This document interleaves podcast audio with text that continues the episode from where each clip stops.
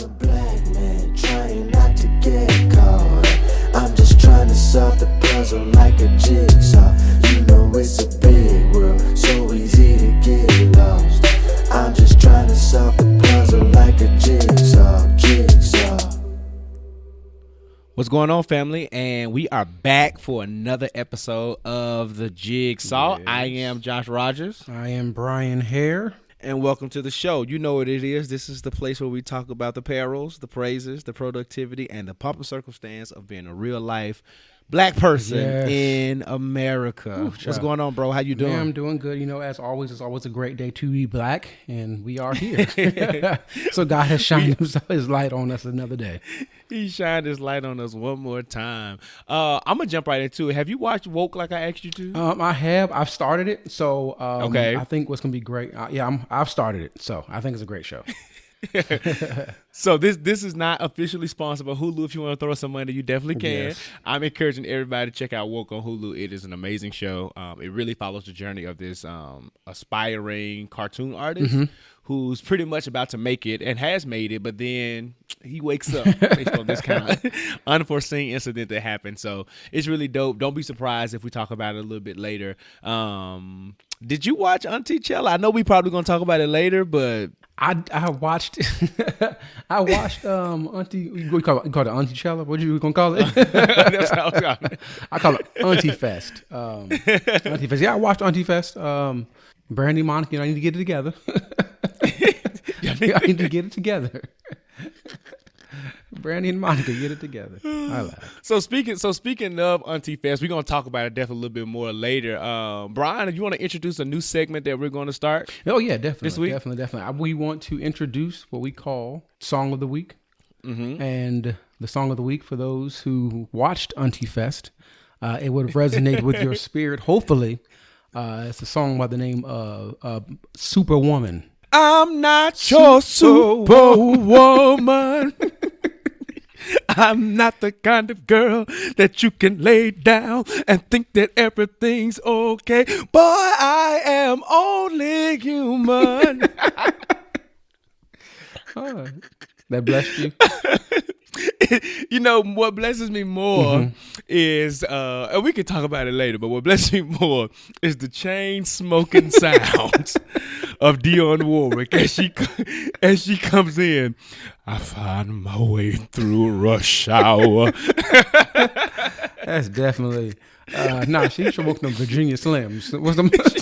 She, she, Light. light. She's a Light. classy smoker. she's a cl- classy smoker she probably she keep she's like a, what's the woman on 101 down May she probably put it in Cruella. the holster Yeah, Cruella. I was gonna She say puts that. it in a holster. little holster. Cruella de Vil. Oh man! All right, y'all. Let's get ready to go into. let's go to our next segment, man. The Blessed Report. Let's do All it. right. In the midst of confusion, Yeah. In the midst of persecution, the Lord is still blessing me right now. All right, we want to do the Bless Up report. Uh, let's talk about a black queen um, by the name of Naomi Osaka. Yes, she is a right. black queen. Uh, mama is Japanese, her daddy is Haitian, so she's black, black. Uh, she's black. black. She's black. Uh, so we want to give her the bless up to Naomi Osaka, who won her second U.S. Open Championship. Uh, few of those that do not know who Naomi Osaka is, she's the number third ranked tennis player in the nation, or in the world, that is. And actually, during uh, the U.S. Open, she decided uh, to wear seven different face masks uh, to honor those who did not receive justice.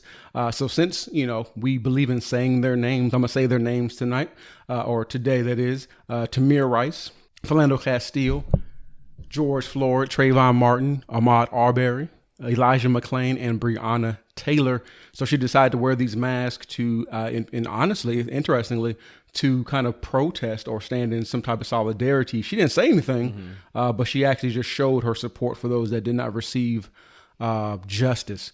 Uh, so Yeah. uh, what I found to be awesome, and I definitely want to give her bless up for, is she used one of the biggest stages in the world. Uh, she uses her platform to highlight social injustice. Uh, so we definitely always want to support, salute, and protect our black women, especially in times like this when it seems like uh, they are always, always, always standing for us black folk.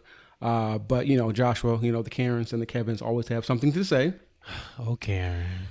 oh, Karen. So, so you know, anytime anyone, uh, a black person decides to stand up, uh, who is an athlete and stand up and speak on uh, social injustice or issues that uh, mean something to black people, they always want to say, you know, uh, leave uh, politics out of of sports. Uh, but Naomi Yeah. uh, had something to say to her haters. She said that all the people that were telling me uh, to keep out uh, politics out of sports, which you know she was saying it wasn't really political to begin with, uh, really inspired me to win. You better believe I'm going to try my best to stay on this screen as long as possible. So uh, I found that to be great. She said, "F all y'all haters."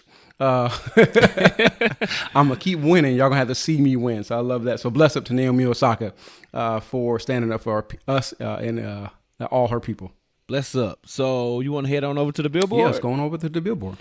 We got some stuff to talk about. So, as we alluded to as we started off the podcast, Versus or Versus, however you, however you want to pronounce it, has um, been given the culture everything that we needed in forms of these iconic battles, and they've kind of been really um, diverse. They went to um, our Caribbean brothers.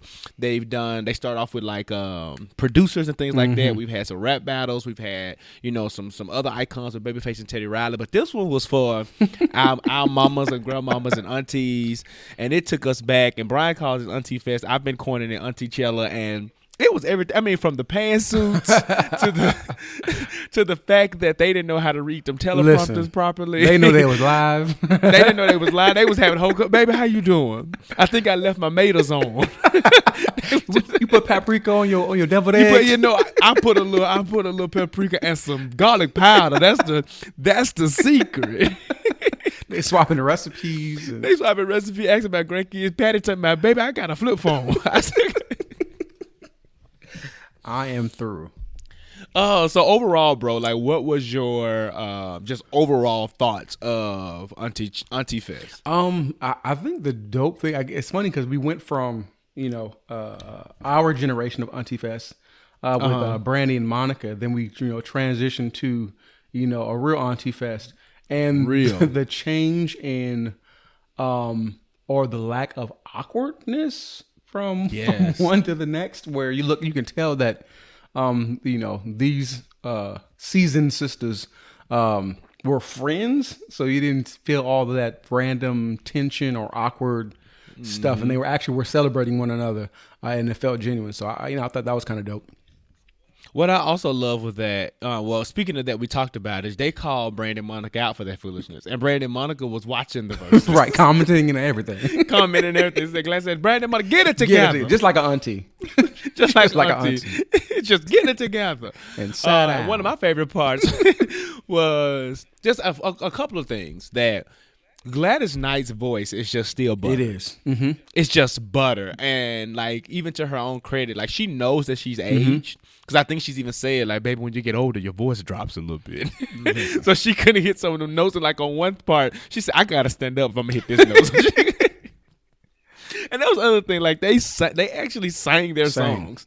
They sang on top of of, of, of vocals, Right. But they sang their songs. Like, even with Patti, like she can't like yodel like she used to, but she can still slide up there a little bit, and just just the, the preservation of their voices and the iconic nature of who they are, um, and just Patti being completely forgetful of all of her All of lyrics, them. and was unashamed. Like, put my lyrics on the screen. That's the wrong. Where are my lyrics? Where are my lyrics? lyrics? She said, "Baby, I, we wrote this song in the seventies. I don't know these lyrics." and then from her saying that she uh, her favorite verses was the DMX Snoop Dogg. She said, "Now Child. I was now I wasn't high because I don't smoke that stuff, but I was high with them because the energy was so high." I don't smoke that reefer. I don't smoke that reefer. And then all of her unintentional shade, like with Celine, she said, "Mm, I sang it before Celine. before Celine Dion. I'm the originator. Oh, I am the and the innovator. She emancipator. definitely, she definitely pulled a little Richard on us. But no, I thought I thought it was great. And then they brought out, you know, their their elder friend and Miss Gianna Woman. She she slow strolled out there. Sashayed. And it was like, ladies. oh, gravel throat. Ladies, I'm so proud of what you two are doing out here. It's just so beautiful to see two sisters out here. I'm like Dionne. when you was doing the psychic stuff, did they not tell you that your Boys, yo, go. that these that these Virginia Slims were gonna take your voice away, daughter? Mighty God. I've heard somebody say though, watching it was like almost um being inside a grown we got a front row seat to being inside a grown folks business because Listen. you know as kids I'm, I'm gonna say get out of grown Out. folks business and that's what that was. I, ju- I just think it was a beautiful celebration. Um, and my mom, who has not been in tune with the verses, particularly because she don't have Instagram, Mm-hmm. like she's a she's an auntie officially. Uh, she like she tapped into Facebook though because they knew where to put it. Facebook these, knew. these women are not on Instagram. When I tell you, I was not about to deal with Robin Rogers calling me to myself. How I get it? How how I want to download Instagram real quick for tonight. I'm not I'm not ruining my experience for these No, technology deficient uh, senior citizen parents of ours. So I'm so glad that they put it on. Um, they put it on Facebook Live so that they can, um, you know, so that our parents and grandparents Mm-hmm. and real aunties and uncles could enjoy it. But I really just thought it was love. bro. Definitely. I thought it was love. And from a celebration standpoint, I would argue to say it's probably been the best verses from a celebration perspective. Uh, I think I could. Wait, let me think. As far as listening about age, I think other than this, the other oldest probably verses was what Babyface and what's the man's name? Teddy Riley. I think was the. and Teddy Riley. But Babyface was sitting there pr- prompt and perked. Listen. Like the like like the uncle that he Listen. is. And he they but that wasn't really celebration. But I wasn't. think I think Babyface was also irritated from the first attempt. Yeah. So he came into the act the real one like, all right. All right, let's just let's just do this. Uh, Mm-hmm. But yeah, I think it was really a um, celebration not only for just the um, career, but also like the legacy uh, that Mm-hmm. they've um, kind of created and and still have. Like if you, you and think about this, they not only they, let's think about longevity, right? So Yeah. they had great music careers. Um, Mm-hmm. They still can sing. Shout Gladys told us she started singing at four. Listen, they still can sing, and then you know, on top of the thing about their business acumen, you know, got into food and restaurants and stuff like that, and they're still somewhat relevant. So Yeah, um, absolutely. So it was dope to for them to celebrate one another, but for us, you know, as a you know a younger generation that is, uh, to Mm-hmm. uh, kind of give them their flowers, but also just let people understand like you know where our foundation uh, in music is. So I thought it was dope. Absolutely. And like I, I think it's just all right. And I just loved how again how they celebrated each Mm-hmm. other as as sisters. Um, you didn't really see a lot of competition. Um, I think Gladys even said told Patti, baby, we've been on soundtracks. Mm. we've been on, and it's true. And I think my mom even told me this that She read somewhere that together um, they have almost close to a thousand songs recorded between the Wow. both of them alone. So it just it just talks about the type of career that they've had, and they've been. I think I think I heard someone else say like um, in one of their random conversations that uh, writers were sending both of them the same song. Wow, And it was I like just, you know, when somebody, you know, ended up getting it and recording it and there was their song, but there was no beef, there was no animosity. Um they and I think Gladys even said at one point like she would when Patti was in town and she couldn't, she wasn't busy. She would make sure like I got to get there because I want to hear this song. I want to like. So it was beyond just. I think the fakeness of what we saw with Brandy and Monica, like I know your song, but like no, I'm a fan of yours. Right. I enjoy your voice. They were on songs together. They've done things together. Um, I think Patti um, Gladys even talking about how one time Patti held her baby during a performance, Wow. like backstage. That's beautiful. like all those different types of things, right? So I think it was absolutely beautiful. So we celebrate the aunties and they pantsuits because listen, there comes there comes a time in your life when you get to a certain age that you don't really put together looks. You just have an outfit. outfit. All your clothes is on one hanger, like when you was a toddler, right? it is the suit. 'Cause I know my Garanimal. Yeah, the Garanimal. Listen, my listen, my grandma got a red suit, and now one day she might put on her silver with Mm-hmm. it. The next time she gonna do the pearls, but it is that one red suit. and these ladies showed us of a, women of a people of a particular age. We don't have time that. No, no, sir. We we go we gonna give you what we got, Mm-hmm. and that is it. And I'm sure Patti LaBelle. So going back to Patti and this flip phone, I'm sure she hangs up on somebody very mean. The slam, on, Good- the slam on that flip phone. A good slam. Sometimes I wish I still had my rays on. Some people I could just. So you could know I hung up on you. it. You know I hung You up know I on hung you. You heard that thing. I probably cracked my screen hanging up, hanging, up on you. But no, that, that was super, super, super beautiful to watch, and I'm glad that we were able to witness that. And another thing that you said, bro, that was important is that we gave them their flowers while Yes, they're alive. Um, so many times I think we wait till people are dead or about to die or whatever before we really celebrate them. So I'm glad they were able to see and feel the. Hopefully they were able to see some of the comments because you know the aunties probably didn't know how to check all the comments. So hope, hopefully one of the grandchildren or uncle nieces or somebody then showed them how to read all the comments and the love Right. um, that they received. Um, in less celebratory news, um, Belcalis. I'm not even trying the rest of her name. Better known as Cardi B. Along with uh, Kiari Cephus. If that ain't the blackest Negro name I've ever heard. That boy last name is Cephus. Anyway, they after almost three years of marriage, they have unfortunately filed for divorce. And as you probably will understand, as two married men, we're not here celebrating Not divorce. Um, but it definitely happened and allegedly it was amidst um, more um, cheating and affair rumors that happen. And my biggest critique really isn't for Cardi and Offset mm-hmm. more so than it is for us black men, mm-hmm. Brian. And I'm gonna tell you why. Because I think a lot of black a lot of black men, younger black men, gave Cardi a hard time for the one line in the song WAP mm-hmm. where she says, I don't cook, I don't clean, right? And today I saw a ton of memes mm. suggesting WAP isn't everything. You don't cook, you don't clean. That's why you didn't keep You're your trash for all those But- that said that. Exactly, absolutely trash. And the reason why is because let's let's keep it a real Mm-hmm. book. Most most of y'all mamas can't cook because I've had some of Mm. Hello, y'all somebody. And- Hello, and- church.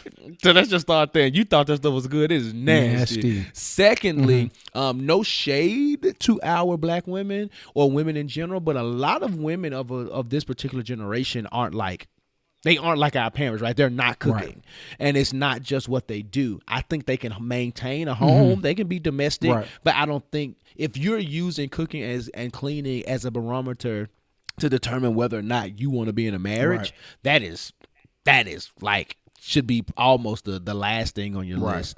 And then lastly, it's like women of a particular pedigree are not cooking and cleaning. Right. Why, themselves. why does Cardi be cooking? Why? Right. Let's let's let's take your favorite TV mom that we celebrate, right? Fresh Prince of Bel Air, Unveiled. Which one, the black one or the light skinned one? Either one. like and, and even more light skinned one, right? Because she was her job mm-hmm. was, you know, her job role shifted to be uh stay at home mom, homemaker, and they still had a shift. She's never we never saw her cleaning and cooking. The only time we ever saw Aunt V of black or light the dark skin or light skin, How about to say black or white.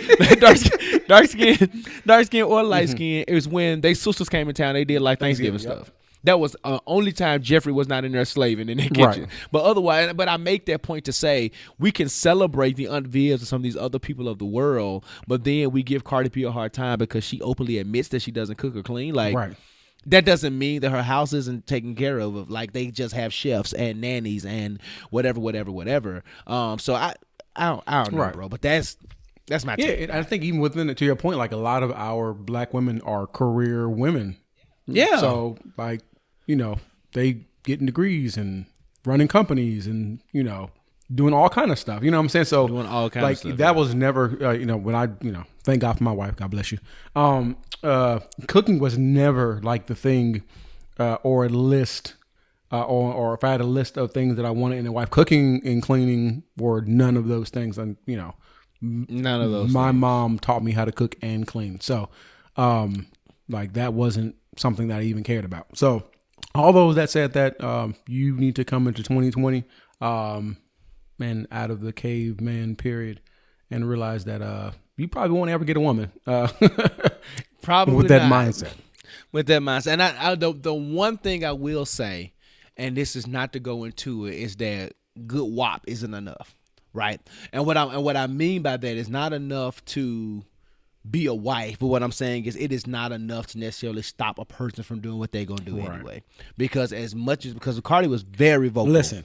about what she would do, how she would please, Listen. and all these other types of things, and that gentleman decided to do what he wanted to do Anyway. anyway, right? So I think it's a lesson to all of us, mm-hmm. right? I don't care how how wet the WAP is, how strong your stroke game is. Like none of that is going to be enough for somebody who's not committed to the work of staying, you know, what I'm saying in a marriage. So prayers up to them. pray for um, because the other thing about this, like. No matter how we look at them as celebrities, that's a real black Mm-hmm. family that just separated. They have a child, um. So we definitely like. I'm not going to trivialize their divorce and their breakup. Um, but yeah, prayers up to them. Prayers up to them and my brother Offset. Man, I don't know what else to say. Um, ooh, I feel like we're going deeper and deeper into the bottom of the bag. Breonna Taylor's uh, family received a settlement of twelve million. Um, they did. Uh, her family settled a, a civil a civil suit. Okay. But as as as, as cool as that is, mm-hmm, right? Her mm-hmm. family never asked for money. Right. I mean, I think the civil suit in most cases did what it always does. It it gives some type of reprieve mm-hmm. because we also know that justice isn't probably going to happen at all. her. But at the same time, like her killers are still They still free. out there going to the beach and you know living it up, and she dead. like I don't even know if they're on administrative leave. They probably are, but like you know what I'm saying? I don't know all the details of those murderers. But what I do know is that they they have not been convicted or prosecuted or anything. Um, not even simply arrested and detained. Nothing. um, but you but you are flashing this um this settlement of money as if it's going to appease the black community and appease her family. Right. No, we want We want justice. justice. Like pay them they pay them they coin. They deserve like, it. Okay, yeah. They deserve. Yeah. And still and and also her boyfriend needs reparations Yes. Mm-hmm. too. Like let's just let's do that. Um but so give them their coin, but on top of that, administer justice to those police. Right, right, officers. right. Like 'cause to me, it's, it's really just publicity. It's really a because they Mm-hmm. they want to push the headlines, and and usually in most cases, settlements aren't publicized. Mm-hmm. Which I think that probably was in the settlement. Like, oh, we need to tell everybody Oh yeah, we're gonna tell you how much money y'all got, and they wanted to pub- publicize the fact that it was the largest settlement in you know Louisville, Kentucky history in term- terms of Louisville. I'm like, okay. So, but that's clearly it's it's the I want to throw y'all and show y'all that you know, excuse me, that uh we giving her this money because we know y'all gonna be mad when no justice is served. And we we nah, as Malcolm X, what Denzel said in the Malcolm X movie, no, we are not satisfied uh, until uh, we receive justice. So I, you know, salute to our family. Speaking speaking of that, totally off topic. okay, I saw this picture okay. of this white man Lord, who calls himself an ally, and he got a tattoo of Malcolm X on his forearm. Child. But Brian, Mm-hmm. the picture was Denzel Washington.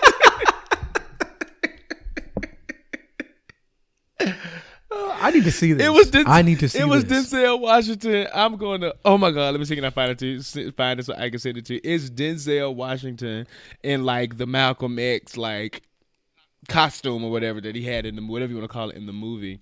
Um, somebody posted it on Facebook. When I when I find it, bro, I promise you, I am sending it your way. Let me just talk about how Denzel Washington ruined, not really ruined, but um, Mm-hmm. People don't understand who Malcolm X, what he looks like because of Denzel Washington. because of Denzel Washington. I remember one time somebody on Facebook, you know, our friend Chris, who's been on the on the podcast. Shouts out to Chris. Mm-hmm. Um, he had this picture, I guess, profile picture where he, you know, had glasses on and stuff like that. And some fool Yeah. put in his comments, "Oh, you look like a light skinned Malcolm X." I said, um, Yeah, he um, was light skinned. I think last time I checked, Malcolm X was light skinned. Um, Uh, here you go. Ciao. Send that to me. I I want to keep that in, for the records or the archives. I got you. I got you. Like they, that's what that's see that's the kind of stuff we don't want white people. Let's pause for the cause. Like your performative actions are not necessary. Then you end up looking like a whole Oh, fool. fool. he probably thought That is Denzel the Washington. he probably said, you know what? I'm gonna make a statement. I'm gonna make a I'm gonna make a statement. I'm gonna show y'all. I'm gonna get I'm gonna get the blackest man that ever existed tattooed on my arm just so that I can prove No, if you don't get Malcolm Little, better known as Malcolm X, better known as El Haj Malik El Shabazz, out of here, like, brother, you got the wrong man. You did. A, you missed all those names and went straight to Denzel. Jesus the Christ. Mighty God. But no, um, we are definitely still Yes. praying, advocating, and fighting for justice um, for Breonna Taylor. Like it absolutely makes no sense that it's taking this long. And part of the reason is because I can't remember that idiot's name, but the district attorney of Kentucky is being considered for one of the Supreme Court seats under Donald Trump um, next term if he's successful. So I think he's holding out this kind of stuff and not making any decisions so that it will not affect the possibility of uh, his appointment to that seat. So man, you're trash for that. Yeah. And everybody in Louisville who has anything to do with, who has any power, uh, all y'all are trash, and you should be doing better. All right. Last but not least, um, in the billboard this week, um, McDonald's has a new thing that has all the colored people going crazy, Lord. and not just the coloreds, but the saltines, the white people too. right? They are out here going crazy over, Over this what? Cactus Jack meal Lord. that is named in honor of Travis Scott. So apparently, this is you. You know how like Popeyes had the chicken sandwich. And you know Wendy's did the spicy nuggets, Okay. and and even McDonald's, you know, back in the day, premiered with the McRibs. so you know, you you, you you you know, you think, oh, the Cactus Jack mm-hmm. is gonna be something new. No, it is just nothing new. It is simply Travis Scott's preferred or go-to meal when he goes to McDonald's. Now, I- there's a few problems here. Okay. I want to know why this man with all this money mm-hmm. Goes to McDonald's so often, Mm-hmm. Right. that he has like a regular meal. Two, why are you? I don't even eat McDonald's. Why are you going to McDonald's? Right. Okay. There's so many better burger joints. Five guys. right. Even if you In just, even if you kept it local. so anyway, but people were going crazy. Um, so the sandwich. Here's the sandwich. Here's here's the meal, Brian. It is a quarter pounder with cheese, Mm-hmm. and apparently he adds lettuce and bacon. Then you get a medium fry with barbecue sauce. Black folk been eating dipping our fries barbecue Years. sauce for years, and then you get um, McDonald's Sprite, um, crack infused Sprite. Have you ever had a Sprite from McDonald's? Um, I have. It's crisp. Okay, no, that thing is crack. that, is- that that is the strongest Sprite. I don't know what syrup and carbonation mix McDonald's uses, but that Sprite from McDonald's will probably cure cancer. I don't know what's in that stuff. But but that's the meal, bro. It's nothing special. But anyway, people have been going crazy at these McDonald's, and I think at one particular location, Travis Scott showed up, mm-hmm. and he was over there signing breasts and kissing Oh. babies and touching dogs and all, all kind of stuff. And yeah, so y'all quit acting stupid over the Travis Scott meal. If you want a quarter pounder with bacon and lettuce, just mm, request Right. a quarter pounder with bacon and lettuce and get you some barbecue sauce to dip your fries in. Like if you want to get fancy, dip it in some mayo. Get you a little ketchup and add some hot sauce to it. Mm. Like you ain't like ain't nothing special about this meal. Right. For this this little six dollar meal, y'all going Right. nuts. I think it's the pandemic. I'm gonna, I'm gonna blame it on Rona. Rona has has struck It's just again. changed people's minds. Yeah. If you It is struck again. So, um, I, that's that's it for me, bro. You ready to move into uh, this good old living room conversation? going to the couch. Let's go into it. So y'all know what to do. Grab you a drink, grab your snack, grab your water, whatever you're gonna do, and we gonna head right into the living room. Let's go.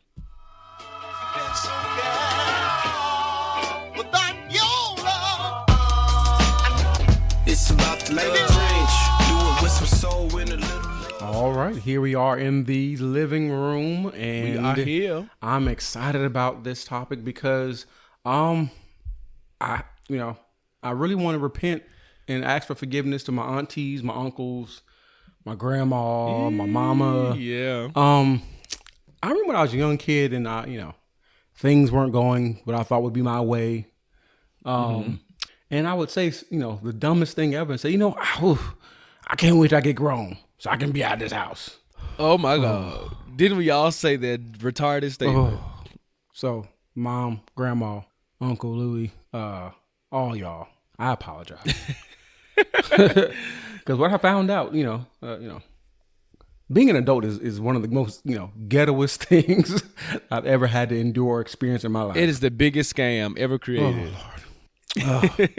So it, it's you know it's just I just I don't know it, it, I, you know you I think I don't know if the pandemic has kind of um, increased my level of just frustration with adulting, but you know it's it's here. What what about you? I, you know, I've had a long disdain for adulting ever since.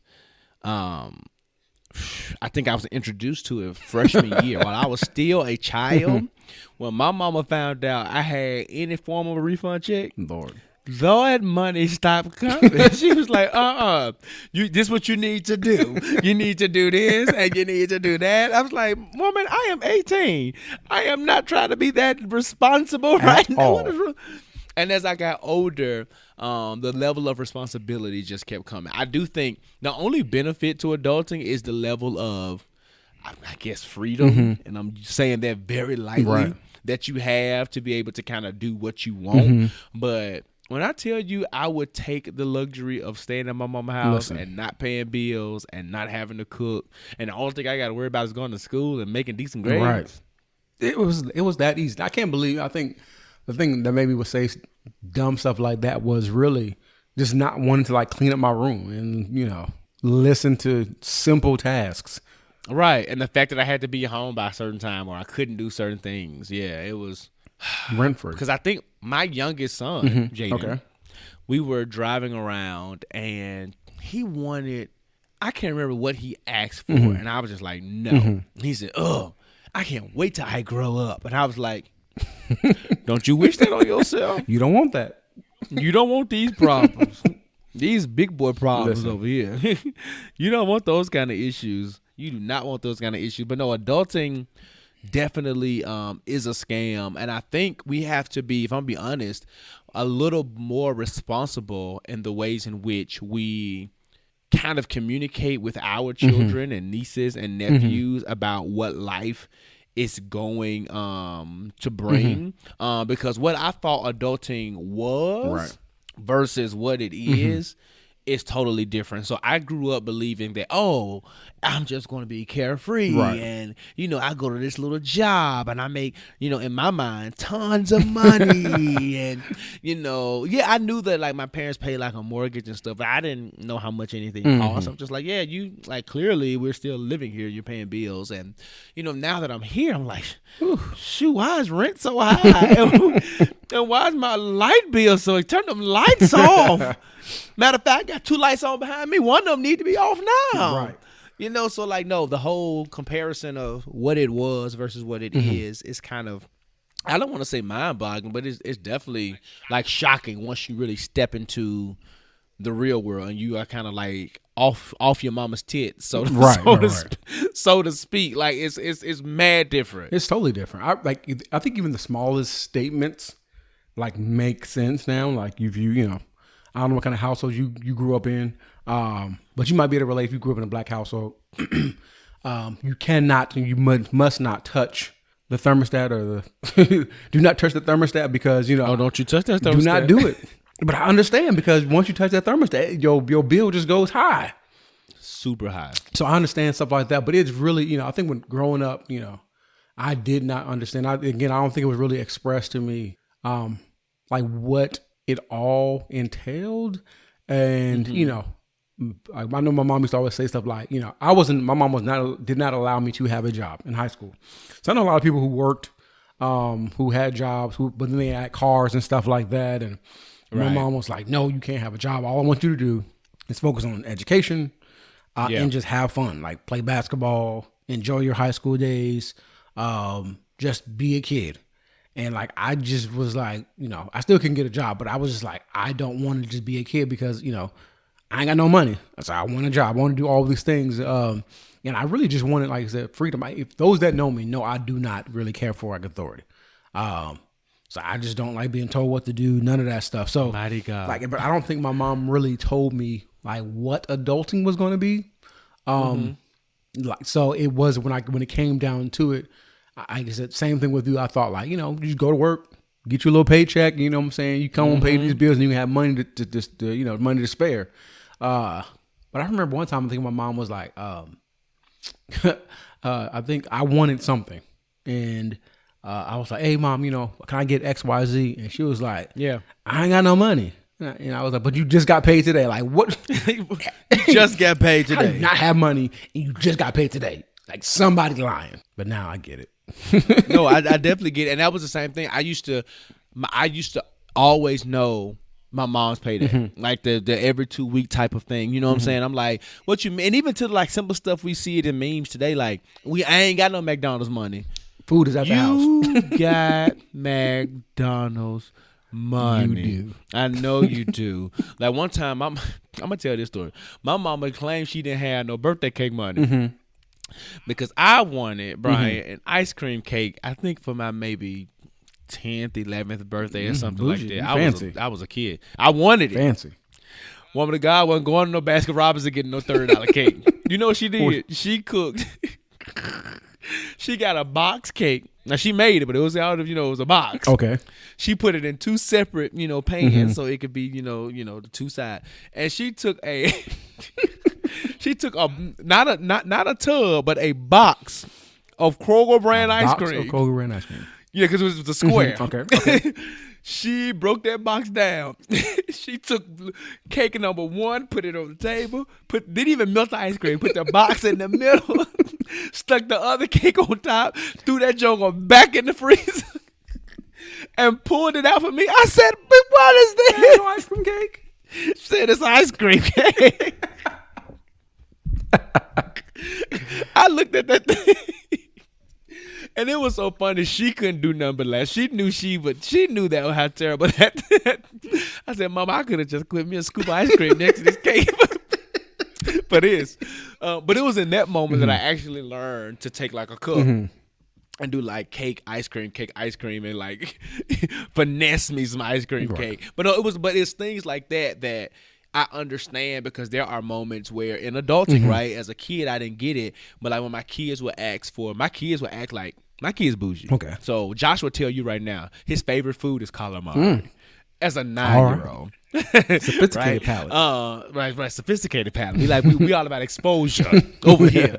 Um, but no, like, but they also love like seafood bowl. Like Josh loves seafood, all things seafood. So we go to Juicy Crab and places like mm-hmm. that.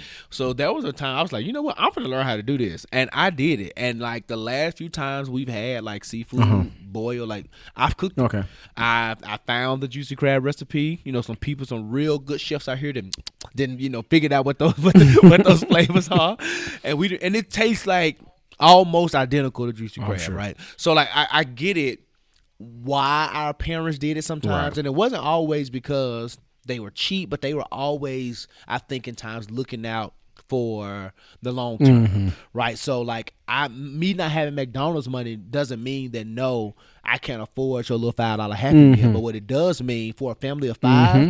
I'm not about to spend thirty dollars in McDonald's. Like, I can go take thirty dollars in Kroger and buy you. I can buy you hamburgers for the next three weeks with thirty dollars. You know what I'm saying? So like, I I get it. Now, was I any less frustrated as a kid? Oh, absolutely not. Right. oh, absolutely not. But now as an adult, I get it and I understand partly, right, why they did some of the things that they did, or why my mama would go to Popeyes and get a whole bucket of chicken uh, when she didn't feel like cooking, and I didn't want no bucket of chicken. But you know, it was what we needed to do to survive the next couple of days, um, or things like that. I think. I mean, I think our parents did the best that they could. Right, right, right. And I think it was the right thing. Uh, in most cases, I think it was the right thing. Um, but it's just it's like the like I said, the, the thirty dollars you, you can- make some spaghetti for like ten dollars. Listen, And listen. that thing, what the the the if you want to go cheap with it, right? So you get the what the pasta's a dollar, the turkey or the Mm-hmm. That or the- 10 for 10. What you say? ten for ten. at That 10 for 10. Uh-huh. So you can get the the pasta's about a dollar, two dollars. Um, the meat, depending on if you get turkey or you know beef or whatever you want. That's about we'll say about You get that beef, but you get that seventy percent lean, so it's cheaper. Listen. it's two thirty nine. So that's what five dollars. We'll say five dollars, two dollars, three dollars. So you can feed a whole family and stretch. You can give. You can buy some garlic bread, the frozen garlic bread. You can buy some mushrooms or whatever you want to throw up in there or whatever for like ten dollars. now, if you from this, now you were from. I'm from. If you gonna cook the spaghetti, you need to fry some chicken or some, Some fish, fish. going on the to go on the side. Don't you be putting no spaghetti? I'm talking about where the, I'm gonna be ask you where the meat at. You gonna say in the spaghetti? Uh uh-uh. uh. Uh uh. So, so fish to you is a, is a uh, is a uh, the spaghetti's a side. Oh yeah, I mean, as I will let me. Okay. yes, ultimately, Okay. as an adult, it has become an entree because I do most of the cooking.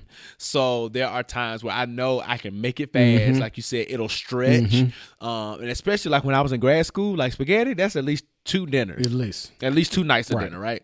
Uh, and two lunch and all that kind of stuff. So like, yes, but tip, but my mom was like straight up old school South. So it don't matter how tired she was. She cooking spaghetti, she frying some chicken, or she frying some fish. And she cooks good go fish. it. And And, it's some slaw on the side. it's like that. I mean, and that could have literally been, bro, a Wednesday night Mm-hmm. dinner. Um, but yeah, man, like I think uh, we we understand why they did what they did, but that does not mean that we always liked it. Mm-hmm. And I think that just kind of leads us into this concept of adulting. Like now that we're in Mm-hmm. it, like again, some of the things that I like is being able to have the freedom that I long for as an Right, adult. right, right. I mean, as a child, like I appreciate right the ability to get up and go and to do, but it comes with a lot of um prerequisites, right? So for me to be able to get up and go, like to have a car, I gotta have a job, which means that I have to work. I have to do all these other things that I don't feel like Mm-hmm. At doing. all. Dealing with white people when I don't want to feel At like dealing all. with them, and all these other types of things. Um, dealing with police officers, Mm-hmm. right? Especially in this climate. Like as an adult, like my experience. Well, let me not take that back because even shoot, Tamir Rice is an example. Children, Right. have have interactions. But you know, as an adult though, it's more likely because I could literally just be driving, and if I see a police officer, it is the looking in my rearview mirror for the next mile and a half, two three miles, seeing if I'm being followed. Right. Like those are fears as an adult that I didn't have as a child. Um, having to pay rent every month. Um. While I while I understand that I have to pay for where I live, like the fact that I gotta do it, You're right. it's something that I don't like, you know what I'm saying? And then when you talk about the thermostat, like it's it, we live in Georgia. It gets hot. Right. So sometimes I want to put that thermostat on mm-hmm. 70, 69, whatever it is. But I also know when I look at that bill next month Listen. and that joint is four hundred dollars, like we gonna put on some fans and I'm gonna sit in this house in my drawers. whatever it takes to stay cool. Um, but like what are some of the things you dislike about adulthood? most of the stuff that you said, um, it's um, I think the the stress of responsibility. Um, okay, so you're a husband, right? And you are an involved husband, and you are a father. I try to be. and you are a father. I try to be. and you are an involved father. Right. Uh-huh. So being an involved father, an involved husband, and then also doing like other things like extracurricular activities and stuff like that.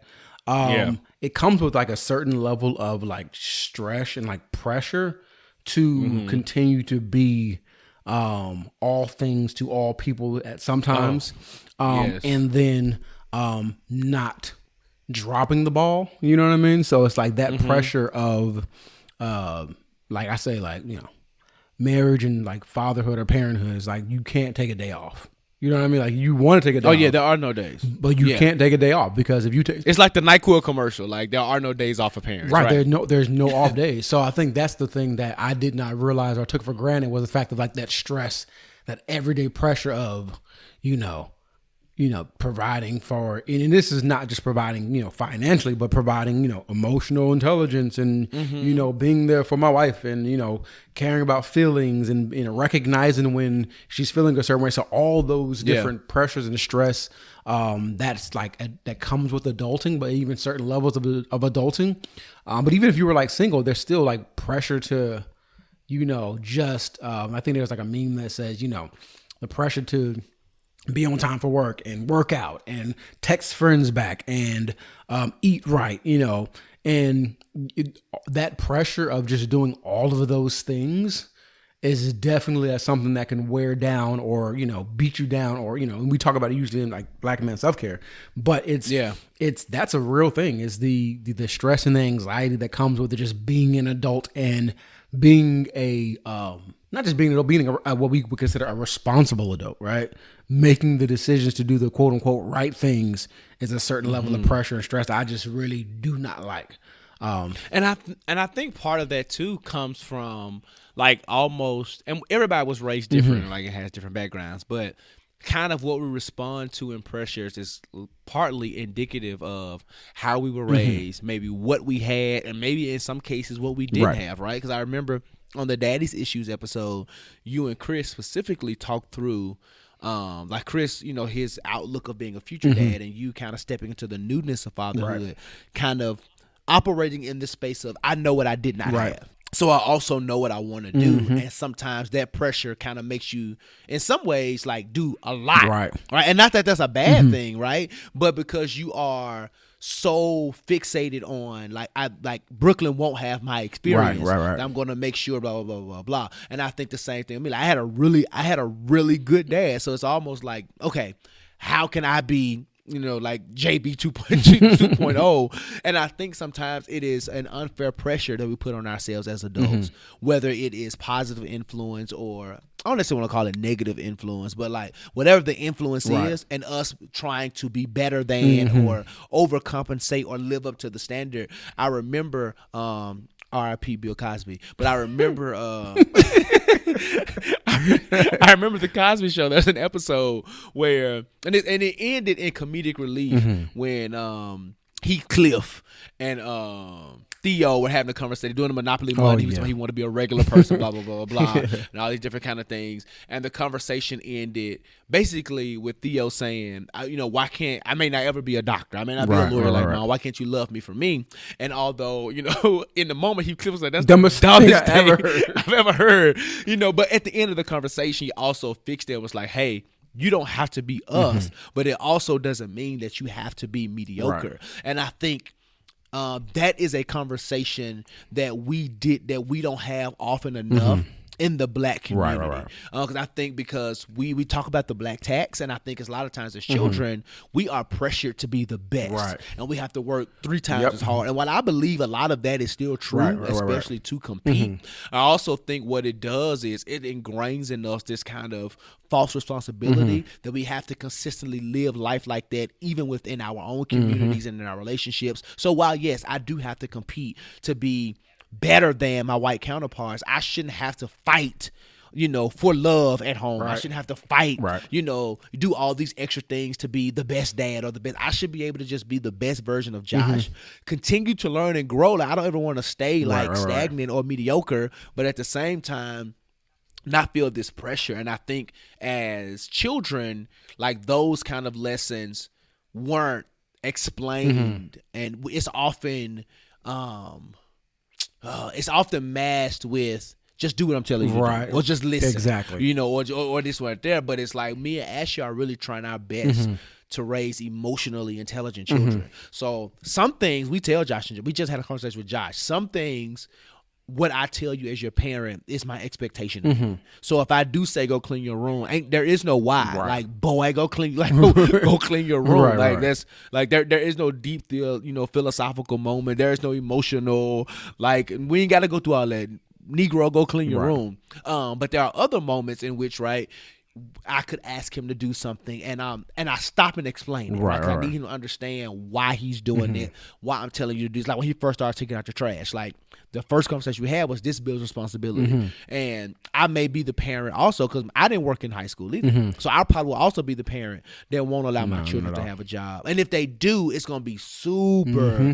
Super limited or super focused on like their future, you know, whatever. So, you know, but I had to explain to him, you know, even though I didn't give him this much, but in my mind, while you may not have a job or may not have a job in the future as a as a teenager, you will have responsibility. You will know how to clean up. You will know how to take care of things. You will know how to manage the little money that I do give you. So um, all those type of things, I do think sometimes the generation before us missed the mark and kind of preparing us for what adulthood was more so than they just kind of they gave us a lot of life skills mm-hmm.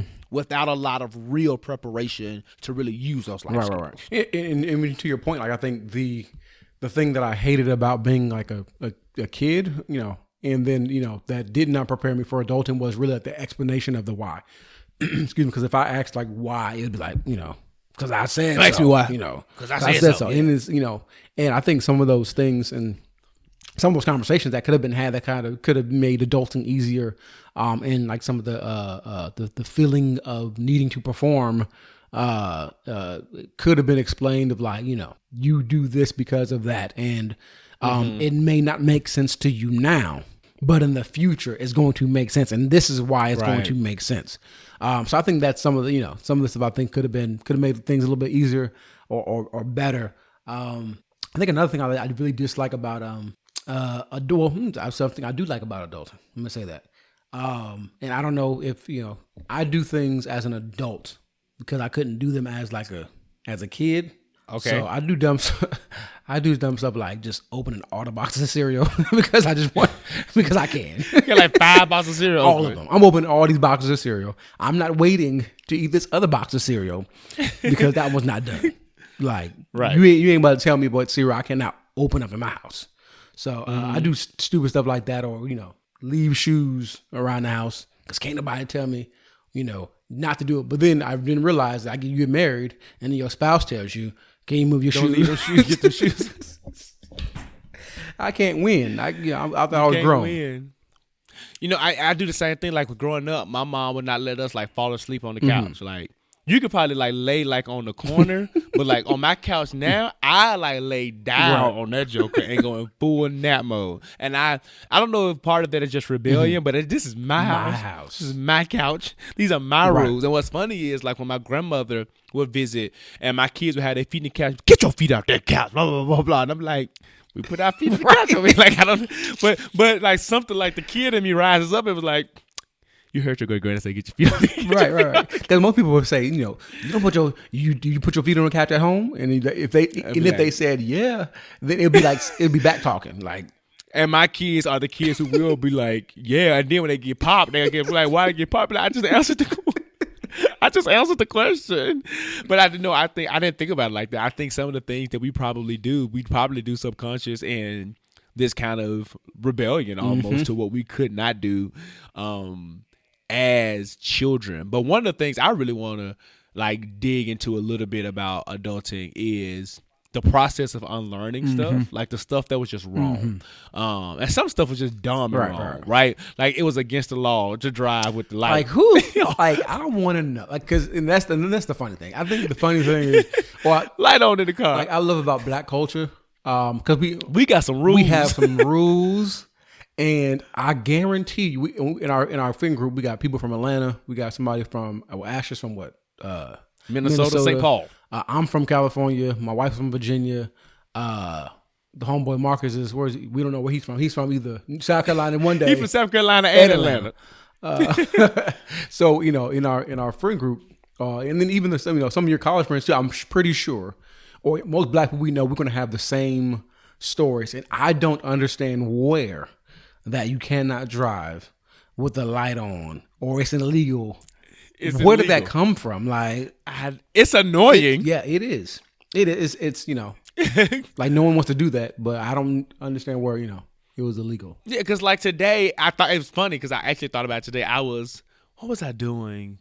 I was getting oh oh, oh, oh. so I stopped and um stopped by an ATM to deposit um some cash, and uh, I was putting my uh, putting my card back in my wallet, and as I drove off because it was dark, I put I cut on a little light, and I just kind of laughed to myself internally, put my card back in my wallet, and moved. And moved on, and I say like it's annoying because like that light is just in It's your just face while you're driving and it's dark and it's just there. But who said it was illegal? And I and, and wasn't and like and there's the other thing. I don't think children wanted to necessarily touch it and turn it on until you told us Right. we couldn't.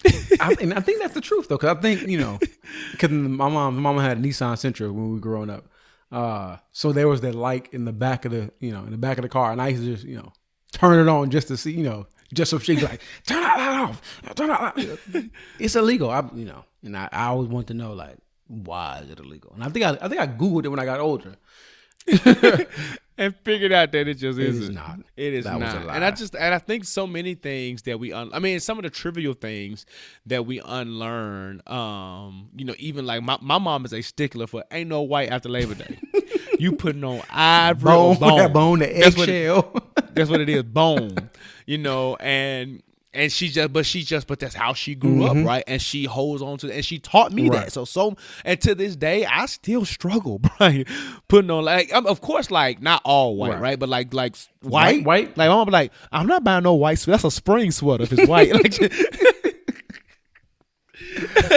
you know so like but some of those things i really struggle and i'm trying to unlearn because i know that culture has shifted. Mm-hmm. Times have changed. Mm-hmm. Like every you know things have just shifted in the way that we do things and you know just how we navigate school how we navigate mm-hmm. work. Like i remember one time i was telling my mom that i was going to look for a new job. She was like you just started this one last year. I said, okay, and I need more money, and blah blah blah. And, she, but she comes from a generation, right? She's been on her current job almost 20 years or a little over 20 years or something like that now. And uh, i mean she she makes good money she be getting these bonuses now and as an empty nester you know woman of god out here doing shopping sprees and all these other kind of things you know and i get the benefits of longevity but i also understand like a lot of times why when you waited five years for a promotion i can get it in probably another year and a half mm-hmm. because I can go somewhere, build this experience here, Right. go somewhere else, and market myself in a way that not that you couldn't, but you probably did not want Right, to. right, right. And I think those are like concepts that we have to not necessarily pass down to the generation. You don't want to look flimsy on your resume, Right.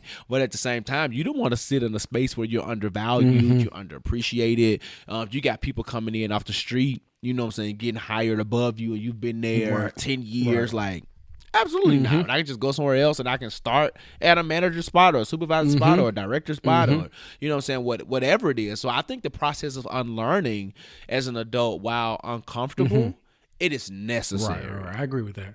Um, I think the uh, what the the interesting thing is, uh, like okay, so and a perfect example is, um, you know, there was a time where you know we did a lot of online church, Okay. and the the the, the older saints was like, you can't have church online, and you got to be in the Lord's house, and even like you know old stuff like you know you got to wear a suit to church and stuff like that, and uh, you know, as an adult, I was like, I ain't, I ain't doing none of that. And then, uh, you know, now a lot of the stuff that they thought like, you know, was just impossible. They're re- re- kind of being required to do. Uh, I know, you know, when it used to become like, I used to, I used to be late to church all the time. Uh, it just was what it is, what it is. And then, uh, I know my mom would always be like, you, you, are you late, are you late to your job? And I was like, well, technically, Technically, yes. yes. I roll in that joker 15 minutes later. Listen, you know, because nowadays, you know, uh, uh, it has changed. It's like more like flex scheduling. So you get there when you get there. Um, usually, you know, you don't disrespect the time, uh, but you get there when you get there, and you leave when you leave. You know what I'm saying? But I think some of those things where, you know, it, Oh, because I leave, Rev. listen, listen, I, I don't care what time I get there. I'm leaving. And I'm still taking an hour lunch. I'm, I'm doing all the I'm things. taking an hour lunch, and my lunch don't start till I got my food. My, my lunch don't start till I start eating. So that fork goes, I say, oh, now lunch has begun. all of that. Uh, but uh, and it, but you know, the funny thing is, you know, you know, I've never been punctual, uh, even as like a kid or whatever. But like the funny thing is, my mom when I was younger would always be like, "Oh, when you get a job, when you get older, you can't do that." Sorry, mama, I can, I can. I can't I can do, these those things. But yeah, I think you know. Uh, but but the thing is, I think it, that was is you know punctuality is a, is a thing that we need to do. We need to have. Um, Oh, yeah, absolutely. so it was it was good, but like that, I think that's an example of how like times change, and like nowadays, even though punctuality is important, uh, in certain settings and certain circumstances, is not as important as it used to Yes. be. Uh, so I think that's that's kind of an interesting uh, example of you know how time has changed uh, with some of those rules that they used to impose on us. And I think to their credit too, like some of the rules that they imposed was because how they had to navigate Mm-hmm. life, right? So like for our parents, probably they had to be at work at eight. Had to be. And if they were late, they probably did get.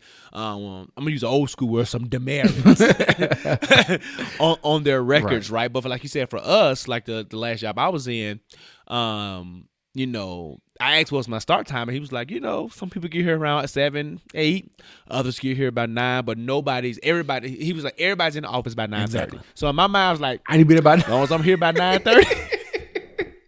That was my thing. Um, and and there were days where I got there like at eight, right? Because I knew I had a big Mm-hmm. day, and or I I know I needed to leave like at 5 Mm-hmm. so I'm getting there at eight so I can crunch it out. And then there were days I'm like, I'm gonna sleep in, right. Because my boys go to school well at the time. Uh, like I've always had the, the pleasure of kind of sleeping in or going back to sleep because my boys either went to school literally five minutes from the house or now they go to the same school that Asher works Right. at. So I don't take them to school. So I would wake up to help prepare mm-hmm. them and then get back into bed and go to sleep. So if I can get another, if I be like, you tip, I can get another hour of sleep in Right. and still get to work by nine thirty. Like there, are, there are many days I chose to do that, but like our parents didn't have that luxury. But I think for us, when you tell us we're salary. We like unlike our parents, or I'm just want to throw it on our parents, but just previous generations, right? Instead of just accepting what okay, oh salary means I don't have to clock in. No, salary means is that because I don't now that I can't get uh, overtime, Right. it comes with these benefits of having like flex time Mm-hmm. flexible hours and if you if you want me to be able to be on the clock in a sense almost 24/7 because that's kind of what they expect is from what it is, salary yep. then at the same time there are there are ways in which I need to be able to be very Mm-hmm. flexible in how I work and when I work so that means that there will be a day I'm going to come in at 9:30 and I might leave at 4:30 Mm-hmm. Right. and I would have taken a whole hour but when I get home I also might respond to an email at 10 p.m. Right. You know what I'm saying? you know, or push out, finish out some report Mm-hmm. at nine thirty. You know what I'm saying? Because the client just asked for it, or you know, or whatever it is. You know what I'm saying? So I think that they gave us rules and regulations based on how they had to navigate mm-hmm. life without thinking toward the future. Right. And what I'm trying to be cognizant of is that I don't know what let me see. Josh is nine, and in ten years he'll he'll be nineteen, so that'll be twenty thirty. I don't know what twenty thirty. I hope twenty thirty is nothing like twenty the, the trash that is twenty twenty, but I don't know what twenty thirty and beyond looks like. But what I do know is that I want to be able to just give him really good character. Him and Jaden really good character building skills, uh, some technical skills, what they call soft skills, so that they can navigate any area, no matter what the changes Right. are. Right. So to your point, like even at Morehouse, they taught us, you know, to be early is to be on Mm-hmm. time. To be on time is to be late, and to be late is unacceptable. And I think that that definitely has a place, Definitely. right? You don't want to go to a job interview right at nine o'clock. You kind of want to be there at eight fifty, Mm-hmm. Right. you know, a little bit before. Even with your doctor's appointment, right? Your appointment's at five. Like the doctor can't call you back at five if you're getting there at five, right? So I think there are times where punctuality is important, but I also think that there are times and spaces where, like, especially if we're going, I'm the person, Mm-hmm. especially if we're going out. If you tell me your event, if it's just an event, we just kicking and it's and it's not a surprise, or I ain't got to be there. you tell me it start at ten, don't you look for me to at least ten thirty? Right. Because number one, I'm going to make an entrance Entrance. uh, in Trons. Come here, regime. Um, so that's number one. Um, but seriously, number two, I also understand black. I think I saw a meme that said, if you ever get to a black folk event early, you have now become a part of the setup crew. Because we ain't starting that thing on that thing ain't starting on time. So unless you got food, like you know, we was over your house. For Labor Day, I came in there with my side dishes ready. The man of God is still grilling food. Lauren is setting up the table, and it's like, and it's cool. Like we weren't tripping, but at the same time, like it's just, and I don't know, maybe it's a culture Mm-hmm. thing, but I think there are just ways that we have to be able to allow people to be flexible Right. and to um, not be so rigid in how we Mm-hmm. live and how we operate. And I think going into adulthood, that's how we approached Right. it because we saw our parents live this very rigid Mm-hmm. and structured and scheduled and boom, boom, boom, boom, boom type of life. When in reality, like now I understand, my mom and daddy was winging Listen. the whole listen. time. It just looked real put together to me, but they were winging Right. it. Yeah, and, and that's the, and I was going to say the same thing. I think you know, um, from the outside looking in, it felt like my mom just was. She had a plan, but I I know as Mm-hmm. an adult now, like even though you may have a plan, like life is going to pretty much tell you like f your plans. You, F your plan. That's what Corona did to all of us. all of year. us. Um, and I think well, you know, um, but I think that's the kind of dope thing. I think we're even in our generation is like the level of flexibility where we've kind of learned, um, to where when things do change, you know, like you got to be able to kind of you know transition with whatever's changing or whatever's going on in life right now. So I think that's that's kind of interesting. Um, yeah, I'm trying to think what else. What else was it like that? You know, in terms of adulting, that I feel like, uh, Can I add one that one that I don't What? like It's insurance. Oh. on every level. It now that is the biggest scam biggest of adulting. scam. If I ain't never, I pay you money on top of money every month, hundreds of dollars. My car insurance is gonna hit my account tomorrow. Tomorrow is seven- well today, as you're listening, it's the 17th. it comes out every month on the 17th. It is. I ain't been in an accident in about five, six years. Um, and none of the accidents I've ever been, I've only been in two, and they were both. Neither one of them were my fault. Um, but I pay these these premiums every, month. Even with my health insurance through my job, we pay these premiums every month, and they're still. I, then I got to pay you a deductible mm-hmm. to access the money that I've been pouring into every single m- month. Like it is the hugest mm-hmm. scam ever invented. And the fact that they become and here's the here's the here's the racism Okay, piece. go for it. It's always a good time to talk about racism. Right, always is a good time to talk about racism. Um, fact that they become barriers to for us to access necessities, Mm-hmm. Right. Mm-hmm. healthcare, right? People like I know there's like the African American community is disproportionately affected by a lot of diseases Mm-hmm. because of our the lack of access that we have to health care, which means that we don't get treated for certain diseases because baby I can't afford to go to the doctor, right, right, right. And even with car insurance, like we find out if somebody gets into an accident, you know, God forbid, then they run the risk of going to jail because they were driving without insurance, Mm-hmm. or they get arrested because they couldn't afford, it, or they only have liability because that's all they can Exactly. afford. You know, even even with your homes and what you rent and things like that, some people find themselves in terrible situations. You know, natural disasters or whatever, and they didn't have insurance to cover their items because they just can't afford the extra hundred dollars a month or whatever. And like, and what is affordable is relative. So I don't want people to say, "Oh, renter's insurance is only thirty dollars a month," but like that thirtieth check. Mm-hmm. I gotta pay rent. I gotta pay utilities. I gotta pay this. Mm-hmm. If I got kids, like so that thirty dollars, like we just talked about how thirty dollars can be a meal, like three, four Listen. meals, right? So that thirty dollars legit could be the difference between me paying renter's Right. insurance and me having food the rest of the week. right. And in most cases, like you said, when it comes to insurance, it's really a just in case thing. Like even though it's it's important and it's so uh, Yeah, like I'm, now that's the thing. I'm not saying don't have it. It's just a scam. Right. It's it's it's just in case something happens. And, think, mo- and oftentimes nothing ever happens. And speaking of scams, while we're talking about it, Uncle Sam, you are trash. These taxes that y'all take out Taxes, oh, Taxes. adulting. Are trash. Like like you just take money. Like I work hard for this, and you just take it before I even get And it. if you feel like you didn't take enough, you take more during tax season. I owe you more. owe you more. I pay I pay taxes monthly or whenever I get paid, right? And then when you know you feel like you didn't take enough from me earlier, Like- like that is like the most upsetting thing. And then they tell you if you have kids, you get, your your tax check is bigger.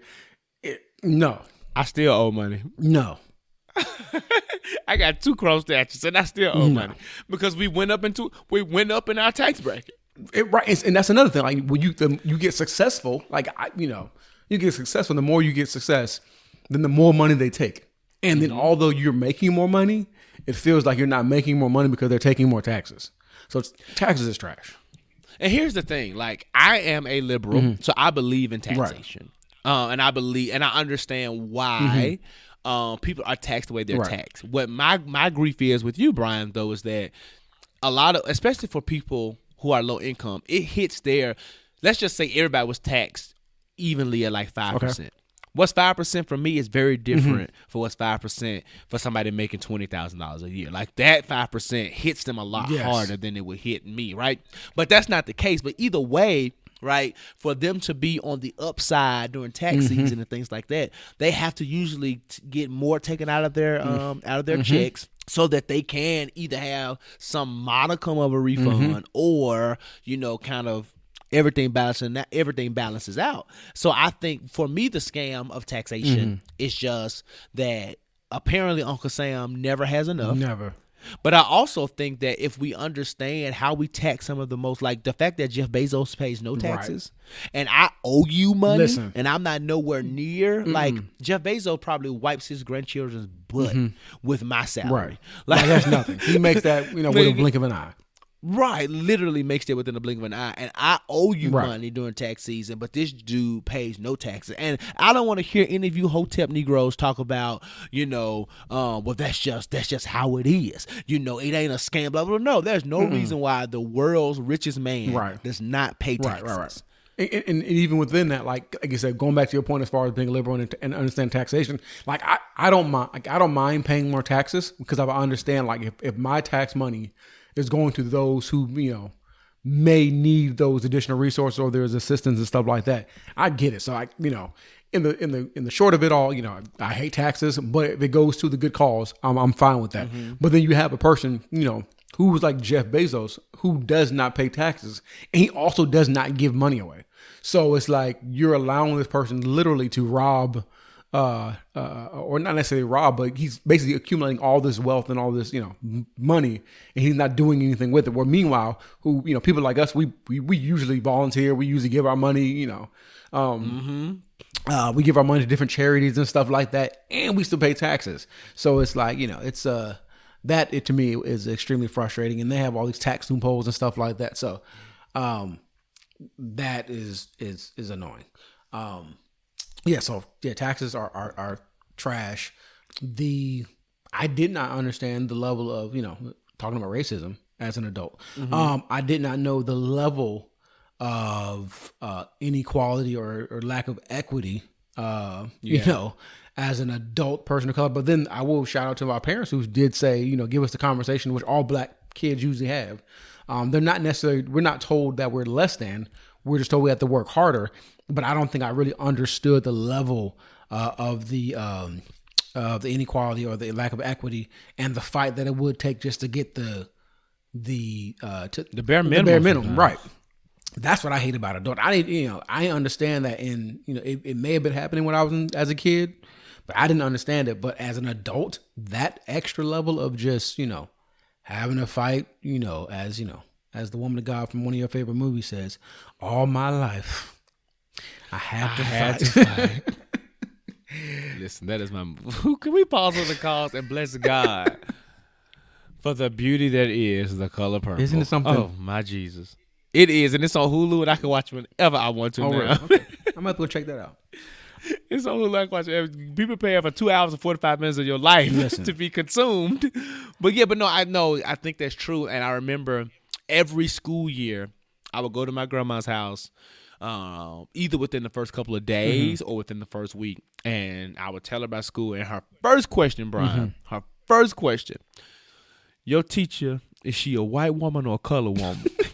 So the idea that I had a male teacher was just not there, right? Generational. And then secondly, like white or black. And for her, um, she wanted for me to say a black teacher because she also wanted me to have that influence of um, blackness and kind of seeing, even though if it was, was a woman, still seeing myself, at least in my race, while being educated. And she would end the conversation by saying, You gotta get it up here. Because you get it up here, they can't take it from you. And, and like as a kid, I was like, All right, grandma, whatever. But as I get older, or and as I entered, and even before I entered like full adulthood, I really began to understand what she meant. And one, my grandmother only has a tenth grade education. Okay.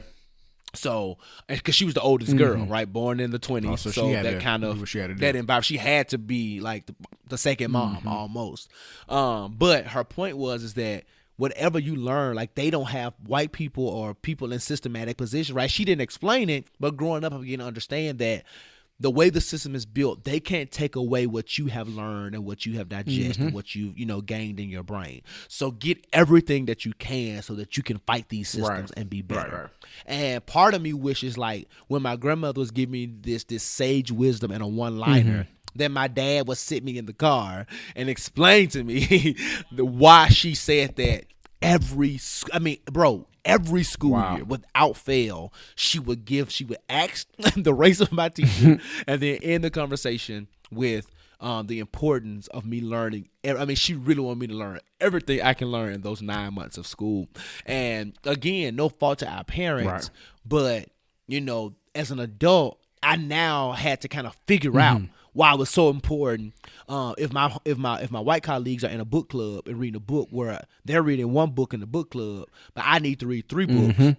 So when I go to the book club, I can discuss it. I can have reference mm-hmm. notes and other authors, like I, all these different type of things, just to sometimes prove, mm-hmm. right, that my commentary is worthy, that I understand the concepts within the book, and it's it's it's almost shameful that in certain spaces we have to almost be performative to show mm-hmm. that we can keep up. Right.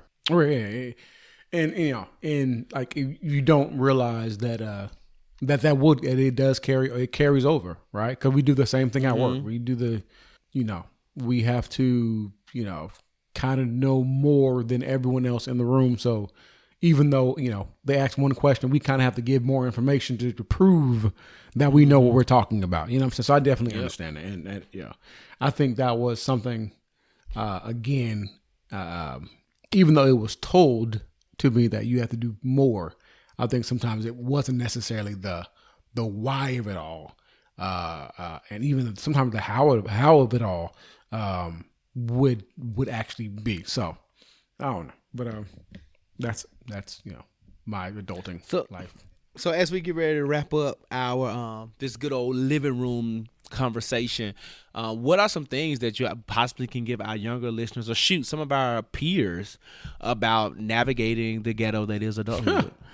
Um, let's see. Okay, so one, I, there's a few things. One, uh, is to, um, and I don't think I was really taught this, was to seriously consider your life plan.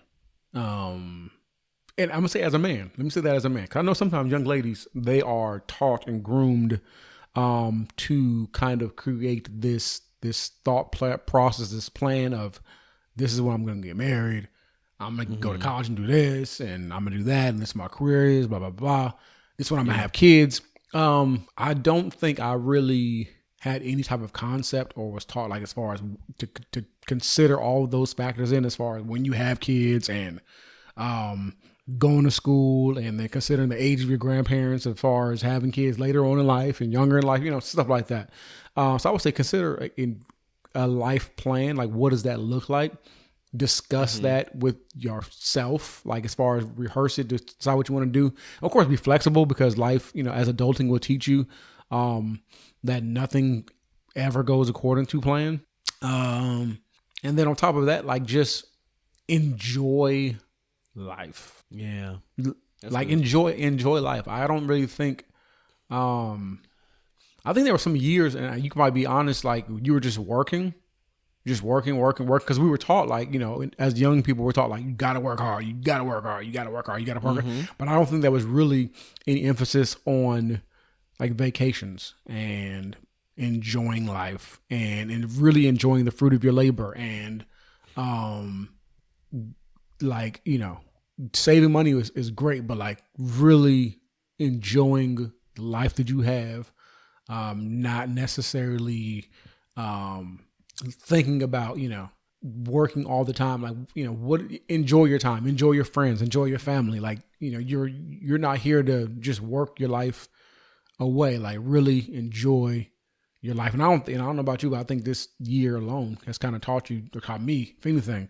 um to enjoy um just every day enjoy my friends enjoy my family. And i know good and well when in when 2021 and that ball drops and hopefully rona has gone to hell where where she belongs i'm gonna be out in these streets just so you know. Listen, I, you know what? I agree, and I kind of want to piggyback on it in a sense where I would just say prepare, prepare for the unexpected mm-hmm.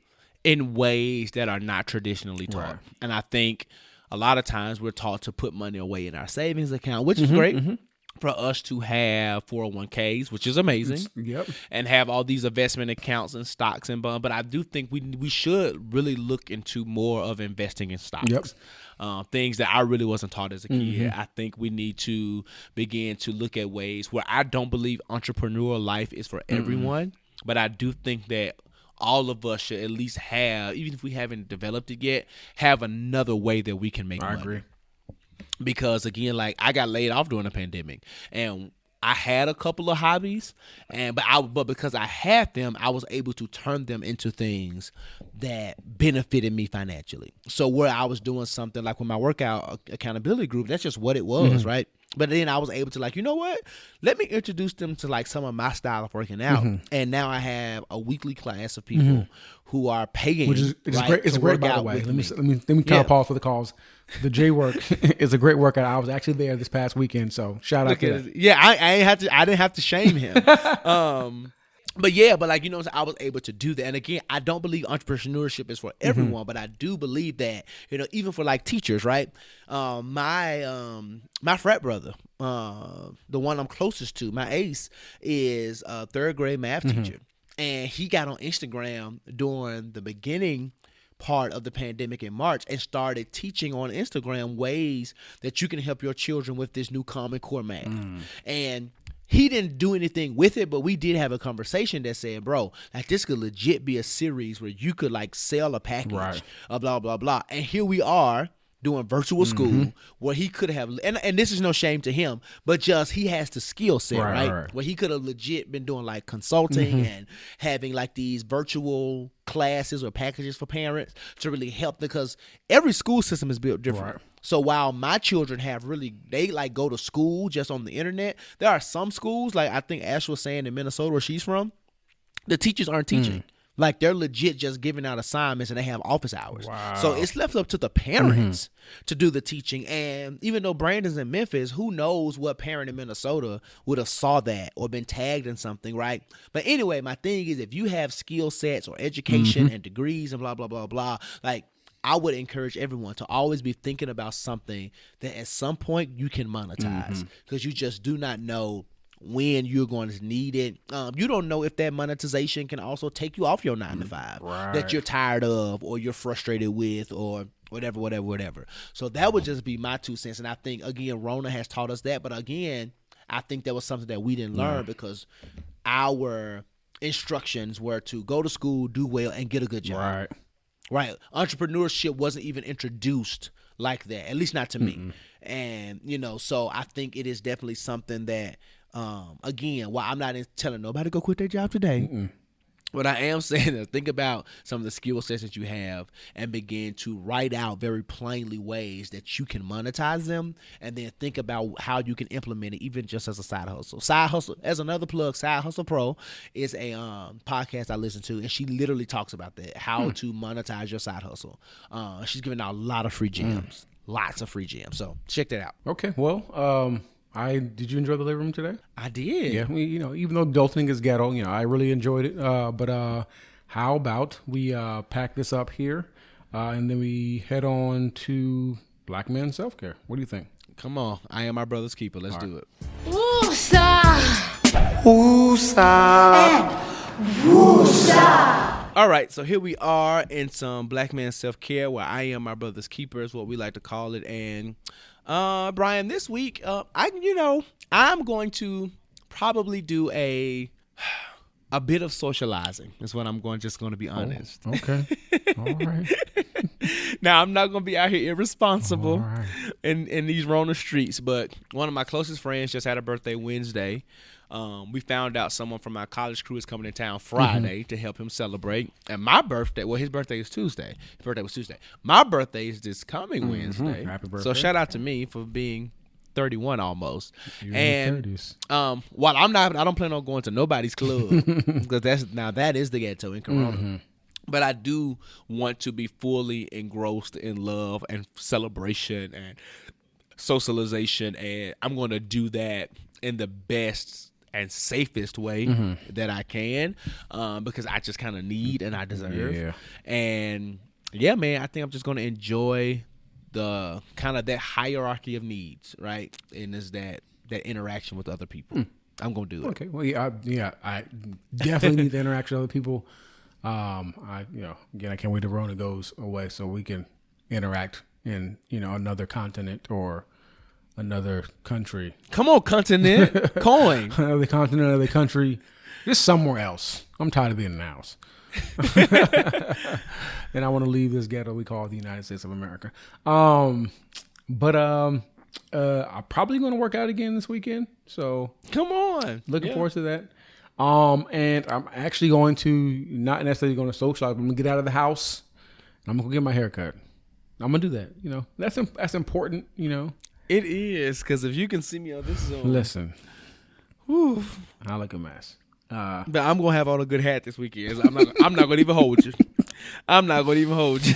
listen, I I need this this hair. Well, I'm not getting really. Getting, I'm yeah, I'm getting it cut, but uh, yeah, I'm um, yeah, I, I got it. I and I think you know, part because I have been doing um, uh, the the at home barber, so the barber was coming doing the house calls. Uh, but I gotta go. You got money. You doing house calls. No, sir. money. no, sir. Uh, but now I think I'm just gonna go to the shop this time, and I and you know, uh, the my barber he's dope. Uh, he uh has everything clean and nice and stuff like that. So I'm gonna go there. I gotta get out of the house. I'm tired of being here. So that's that's what I'm doing. That's what's up, bro. I um, let's can, can we go and kind of scurry on to a greater conversation because I have some things that I need to get off Get my off chest. your chest. Okay, let's do it. Let's go. Let me talk. Let me talk. All right, so here we are in a greater conversation, and you know this is the piece and the place where we just kind of rant. And I just want to give that prerequisite before I begin to go in on the trash organization that is the World Olympics. So now, what I brought to the I brought to the group was that the Olympics has banned a South African athlete um, because another competitor or other competitors are tired of losing to her. Um, what they've decided to do that um, there's this story about this South African um, runner. She she's a black woman runner. Her name is Caster. I hope I'm saying this properly. Her name is Caster Semenya, and she is a very athletically built woman and naturally produces a lot of testosterone. So in order for her to compete in this next Olympic Summer Games, they saying that she now has to take these pills or medications to be able to reduce the level of testosterone that she naturally produces so that she can compete. Um, and what I see it as is really, in the words of um, our auntie Mo'Nique, it is gender bias, it is racial bias. But no, this is seriously though because the same thing um, with Michael Phelps. They said that his he had medical tests that proved that his body produces less than half of the lactic acids than his other um, competitors produce in the Olympic Games as far as swimming, and that gives him a kind of natural advantage. And they praised him and said how lucky he is to kind of have that because it helps him as a swimmer. But when it becomes a black woman, they are now questioning the identity of her gender. They are now putting the pressures on her because she's black, and now she has to some way reduce what she does naturally just so that these slow performing white women could be able to compete with her. What part of me really wants her to do is to take the pills and still kick their butt. That's what part of me just wants to do, just to prove a point. But the other part of me is a lot more bold and loud and say, "Well, I don't want you, sis, to miss the Olympics. What I don't want you also to do is compromise who you are and what happens to your body naturally, just so that white people can feel Mm-hmm. Ooh, better about themselves. If you cannot compete, if you can't beat me, then you're just you. This is here's the thing: you're not better Mm. than her. You're not better than her. So you're mad that um, just your white skin is proving that you are actually um, that you that, that she's not inferior to you in this moment. Because she naturally produces more testosterone, which is making her stronger. Which, eh, but do you also understand that you could she could probably still produce all this testosterone and probably still not be a skilled runner? Like that doesn't make her faster. That doesn't mean that she would understand the ways in which she needs to pace, how she needs to breathe, how she needs to. She still has to train. Like I could probably be, I produce more testosterone right now because I work out, but I couldn't go out and do what some other people are doing as far as athletics are concerned because I'm not adequately training to do that. So it really does not matter what kind of rationale they put in it. And she actually lost Brian her appeal in courts um, to go against this ruling that they did. I think it is egregious. I think it is sexist. I think it is ridiculously racist because this would not happen to another white woman. Uh, as we saw with Michael Phelps, this does not happen to another white man. And the fact that you are imposing this among our South African sister Right. is absolutely asinine. There is no reason why any questions about who she is and how she presents and, you know, and how her body just kind of naturally chemically produces should come into question because other folk cannot win. Like when she reaches a certain age, she will be out of Olympic competition. So that's the thing. It's kind of like the um, the Williams sisters in Right. tennis. Like they they for a season nobody could beat them. Mm-hmm. I mean, nope. They just now kind of start losing to Right, people, right.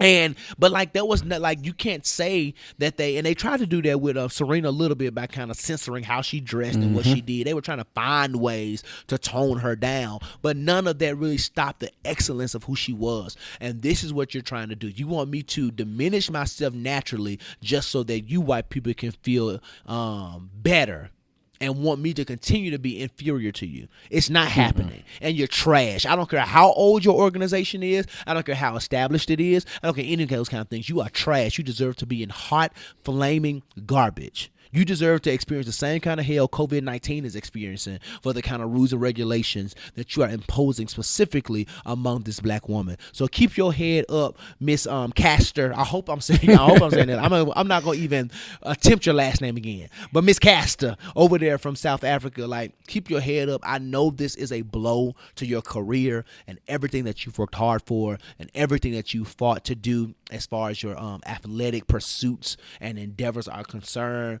But I promise you, there are some of us who are fighting and advocating on your behalf and behalf of other amazing black women who have some of the same fights, right? Not just in sports, but in corporate spaces where they try to get them to diminish who they mm-hmm. are and bow down to their intellect. I was just watching Girlfriends, and there was an episode where all the male attorneys was over talking her, and they wanted her to kind of not be as aggressive in the in, in the room because as a woman, she didn't want to come off as being too much. They tried to blame it on her period and all these other types of things. Like we have to get past the fact that women cannot that that it's it is almost unfathomable that women can't be as strong and as powerful as men. No, they have the right, the capacity, and everything else to lead and to even be better in certain areas than anybody else is in the room. And for a matter of fact, I think black women uh, specifically are our first line of superheroes. Right. Um, so so we cannot ever diminish their power. But I thought this was absolutely stupid, and I want the Olympics um, people, everybody who making the decisions, to know how trash you are, because I'm almost positive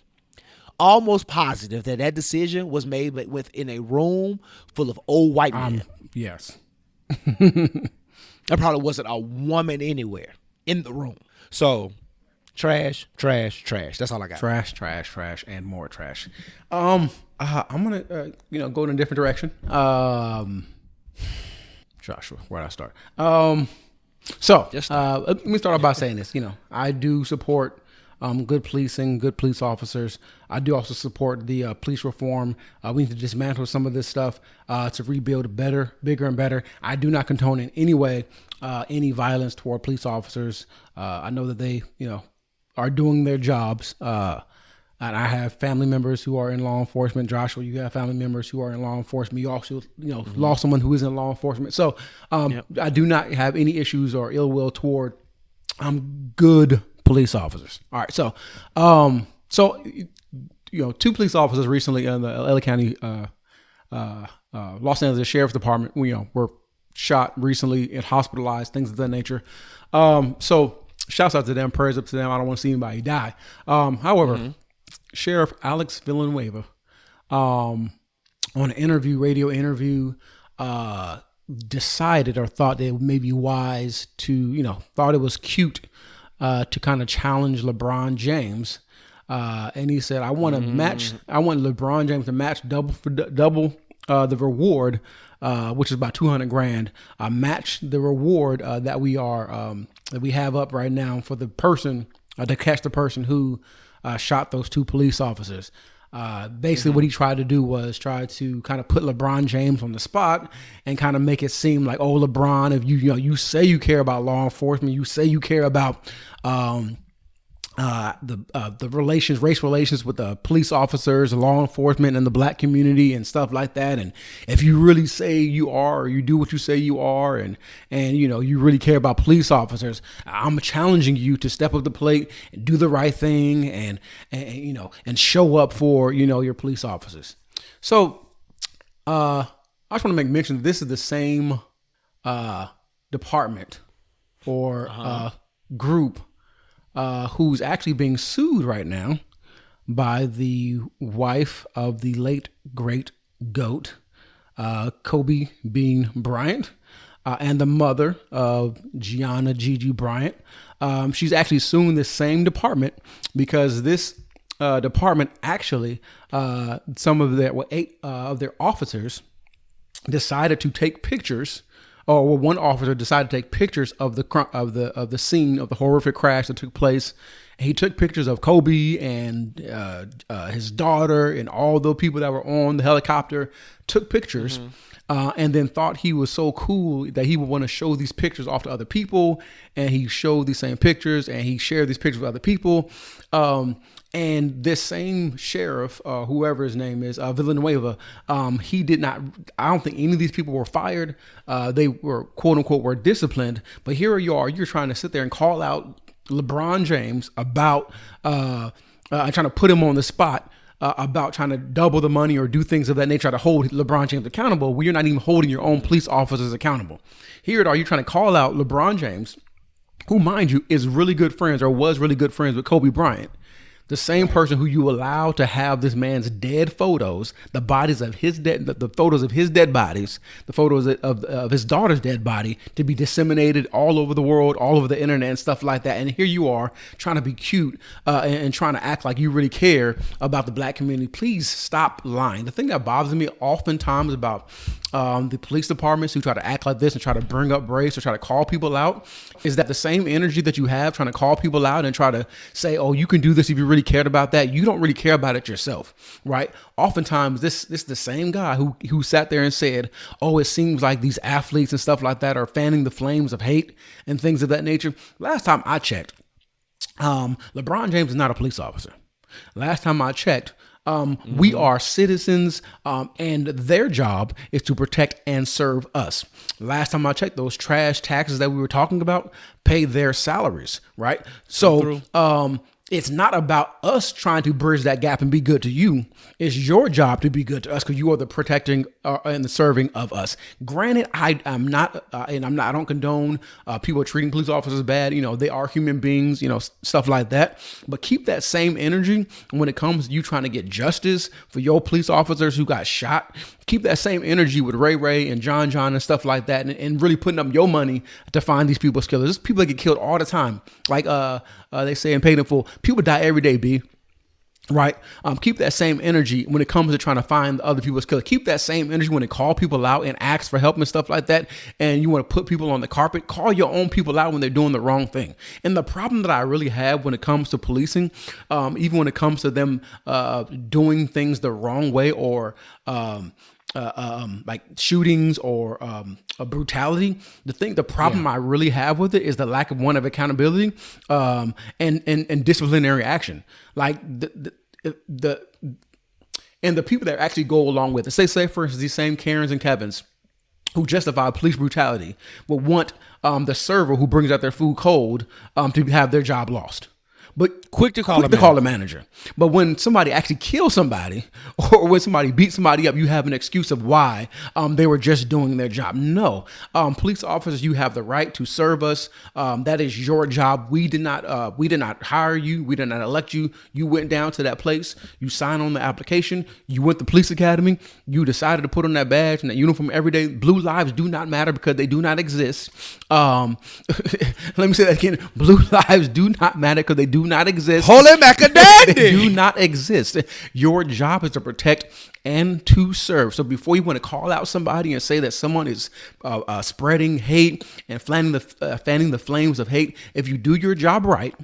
And you hold those accountable that are doing their job wrong, then we will have no problem with you. But instead, what you want to do is when you do your job wrong, you want to blame the person who you did the job wrong to, and then act like everyone else is just crazy because you can't do your job, right? So again, I I love good police officers, but it's time for those good police officers to really openly rebuke and call out those bad police officers, so then therefore um, you can have a better society. And there uh, I have it, but you know.